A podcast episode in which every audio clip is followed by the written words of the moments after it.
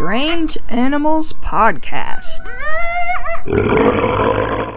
Welcome to Strange Animals Podcast. I'm your host, Kate Shaw. It's August, and we're kicking off a full month of our spineless friends. That's right, it's Invertebrate August, and to get us started, we're going to learn about some really interesting bees. Thanks to Linnea for the topic suggestion and some great links. Bees live all over the world, and there are thousands of species, something like 20,000 of them. The only place in the world that doesn't have any bees is Antarctica, which doesn't have much of anything. When most of us think of bees, we think of the honeybee. The honeybee is one of the few invertebrates that are domesticated. People really like honey, and at some point, humans realized that if they made pets of the bees that make honey, getting at the honey was a lot easier on both the people and the bees. We know that ancient Egyptians had already domesticated the western honeybee because there are tomb paintings of beekeepers and hives. The honeybee is native to Europe and Asia, and there are about 30 species. The western honeybee is the most widespread. It lives in a structured colony with a queen, worker bees, and a few drones. The worker bees are all females, but they don't mate or lay eggs. Only the queen is fertile, and the drones are males who mate with the queen. Different worker bees have different roles in the hive. Some gather nectar and pollen from flowers, while some take care of the queen's eggs and babies or build new honeycombs. All worker bees have stingers, which they use to defend the hive. Honeybees are striped yellow and black to warn other animals that they're dangerous. Worker bees make honey by partially digesting nectar, then spreading it in empty honeycomb cells to partially dry. When it's the right consistency, the workers cap the cells. Honey is antibacterial and antifungal and will last pretty much forever in the hive. Eventually, it will crystallize, though, and the bees will remove crystallized honey from the hive since they can't eat it that way. Bees make honey to eat, and they need lots of it so they have extra for winter time and bad weather when the bees stay inside. In the wild, the honeybee builds its nest in crevices, such as a hollow tree or the rafters of your attic. Worker bees secrete wax from glands on the abdomen and use it to build honeycomb which is a sheet of hexagonal cells. Hexagonal means six sided, and each cell does have six sides.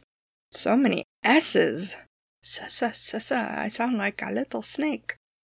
A hexagonal shape is the most efficient use of materials, since each side of the hexagon is shared with another cell instead of the bees having to make six sides for each cell.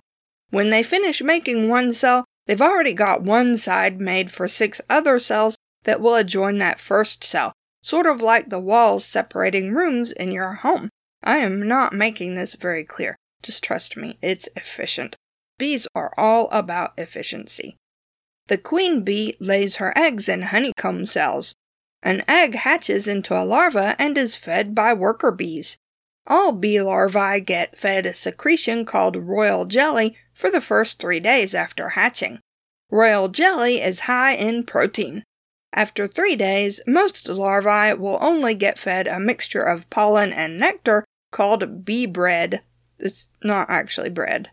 The only exception is if the colony has eggs that are intended to grow into new queens. Queen bee larvae continue to get fed royal jelly since they need the extra protein. The established queen bee of the hive also eats royal jelly. Honeybees who live in an area with lots of flowers can produce so much honey that they completely fill up their hive.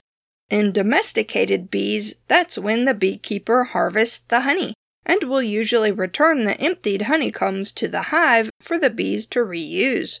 In bees living wild, if the colony stores so much honey that it's running out of room for eggs, this will trigger a swarm. The queen leaves with about half the worker bees to find a new home. The workers who remain will continue to feed royal jelly to the newly hatched larvae, which means they develop into new queen bees. The workers have to modify the honeycomb cells for queen bees, which are bigger than other bees and don't fit in an ordinary sized cell. The queen bee larvae pupate and metamorphose into mature bees. New queens chew an opening in their cells, which the worker bees have sealed shut, and each immediately fights all the other new queen bees. If one queen emerges before the others, she will kill the others before they have even finished metamorphosing. The surviving queen takes over, but she can't lay eggs that will develop into worker bees yet. She has to mate first. If you listen to episode 175, where we talked about flying ants, you'll remember that in some species of ant, new queens have a nuptial flight where they mate with males then store the sperm they collect to use for the rest of their life. Honeybees do this too. When weather conditions are right, the new queen will leave the hive and release pheromones that attract males from various hives in the area. A queen may have several nuptial flights before she has collected enough sperm, which she keeps in a special organ in her body. Then she returns to her hive to start laying eggs that will develop into new worker bees. Bees are important as domesticated animals not just because we all like honey, but because bees are really good pollinators. The honey bee and some other bees have a structure often referred to as a pollen basket on its rearmost legs. It's a sort of divot in the leg like a built in pocket, surrounded by hairs. As the bee crawls around on a flower collecting nectar, pollen sticks to its fuzzy body. The bee gives its front legs a lick and uses them to brush the pollen from its body, then presses the pollen into its pollen baskets. But, of course, it can't get every grain of pollen off, and some of it rubs off onto the next flower's stigma, pollinating it. Some crops, like almonds, depend on beekeepers who bring hives of bees to each orchard in spring. The bees pollinate the almond flowers so they can develop into delicious almonds, which makes the orchard owners happy, and they collect lots of nutritious pollen, which makes the bees and beekeepers happy. Some beekeepers move their beehives from place to place every spring to help farmers pollinate various crops. But the almond crop is a big deal since the California orchards produce more than 80% of the world's almonds every year. Beekeepers depend on the money they receive from orchard owners to bring their bees to the orchards, and the orchard owners depend on those bees to make sure there are lots of almonds to harvest later in the year. But increasingly, there aren't enough honeybees to pollinate the expanding almond orchards. Colony collapse disorder has been known for over a century under various names, but it's been on the increase since about 2006. A colony will be fine, and then suddenly almost all of the worker bees will just leave and never return.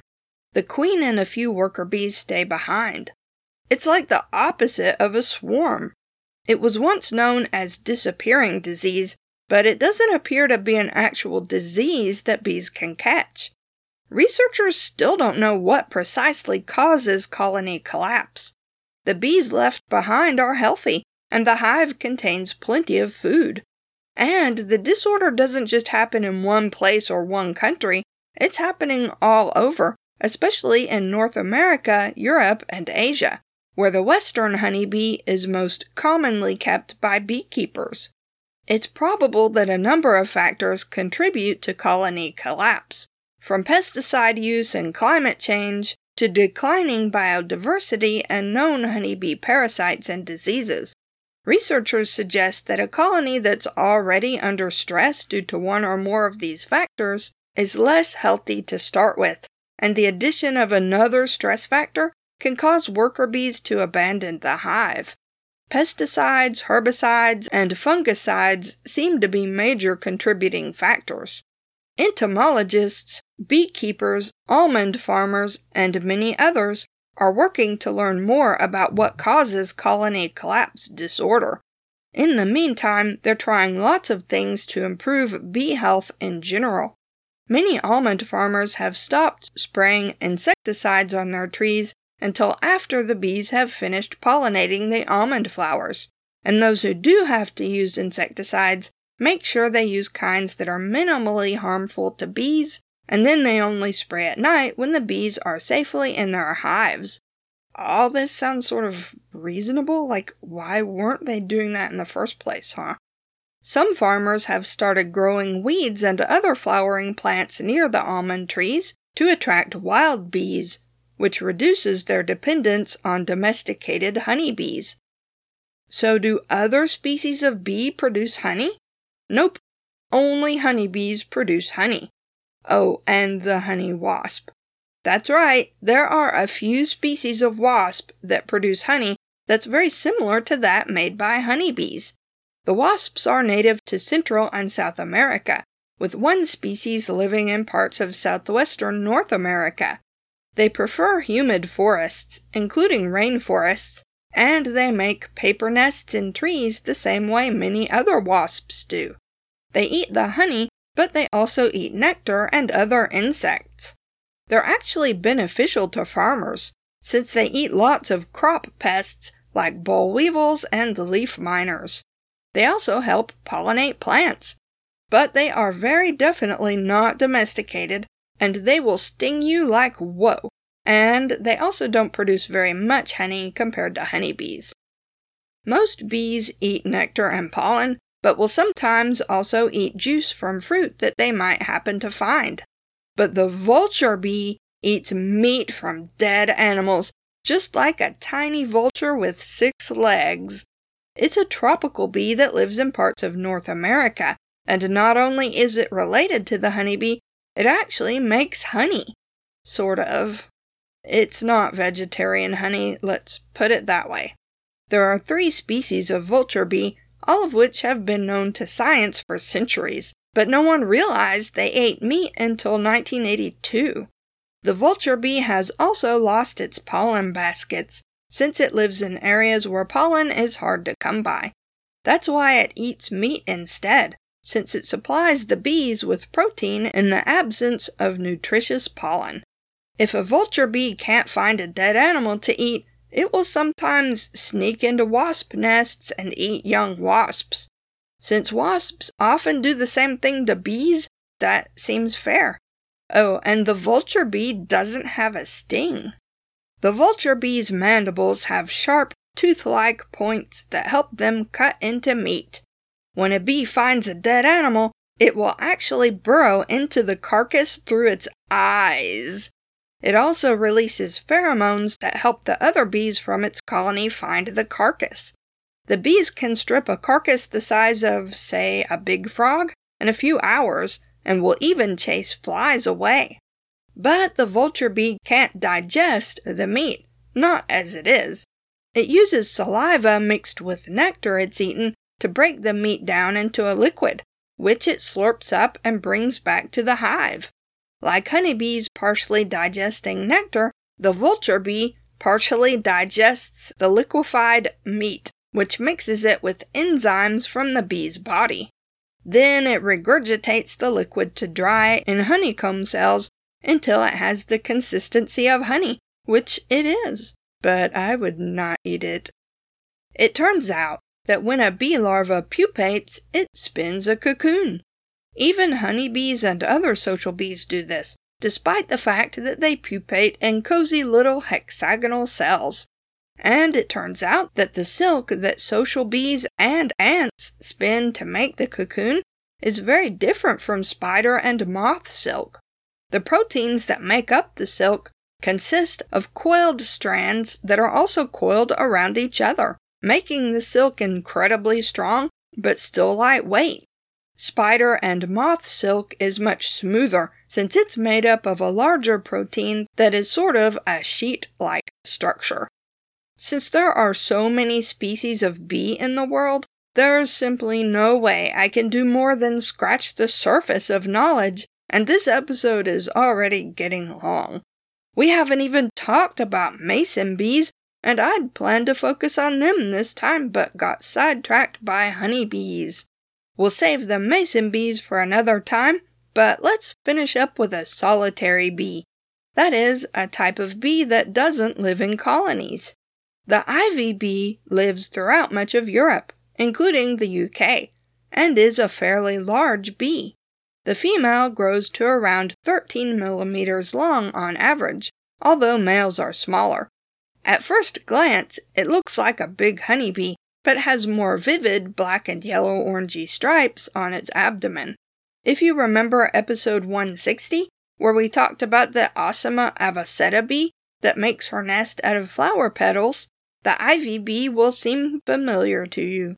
The female digs little nests in the ground to lay her eggs in, one egg per nest, and she leaves nectar and pollen for the babies to eat when they hatch. Then the larvae pupate and emerge as adults in late summer. The ivy bee gets its name because it mostly eats the pollen and nectar of the ivy plant, which flowers in autumn. Hundreds of ivy bees may swarm over a bank of ivy, but they're not dangerous at all. The bees help pollinate the ivy flowers, which in turn means that there will be plenty of ivy berries in winter for birds to eat. The birds eat the berries but poop out the seeds, which means more ivy will grow. Teamwork! Quite often, you'll hear people talk about saving the bees, and that's important. Wild bees of all kinds are declining in number due to habitat loss and pesticides. The best thing you can do to help is to plant flowers, especially flowers native to your area. Even if you can only plant a small flower garden, you will definitely be helping your local wild bees and butterflies, moths, and other beneficial insects. Teamwork again. You can be part of the bee team. You can find Strange Animals Podcast online at strangeanimalspodcast.blubrry.net. That's blueberry without any E's. If you have questions, comments, or suggestions for future episodes, email us at strangeanimalspodcast at gmail.com. If you like the podcast and want to help us out, leave us a rating and review on Apple Podcasts or just tell a friend. We also have a Patreon at patreon.com slash strangeanimalspodcast if you'd like to support us that way. Thanks for listening. Because there are tomb paint, because there are two. Mm-hmm, mm-hmm. oh, itchy back, itchy back.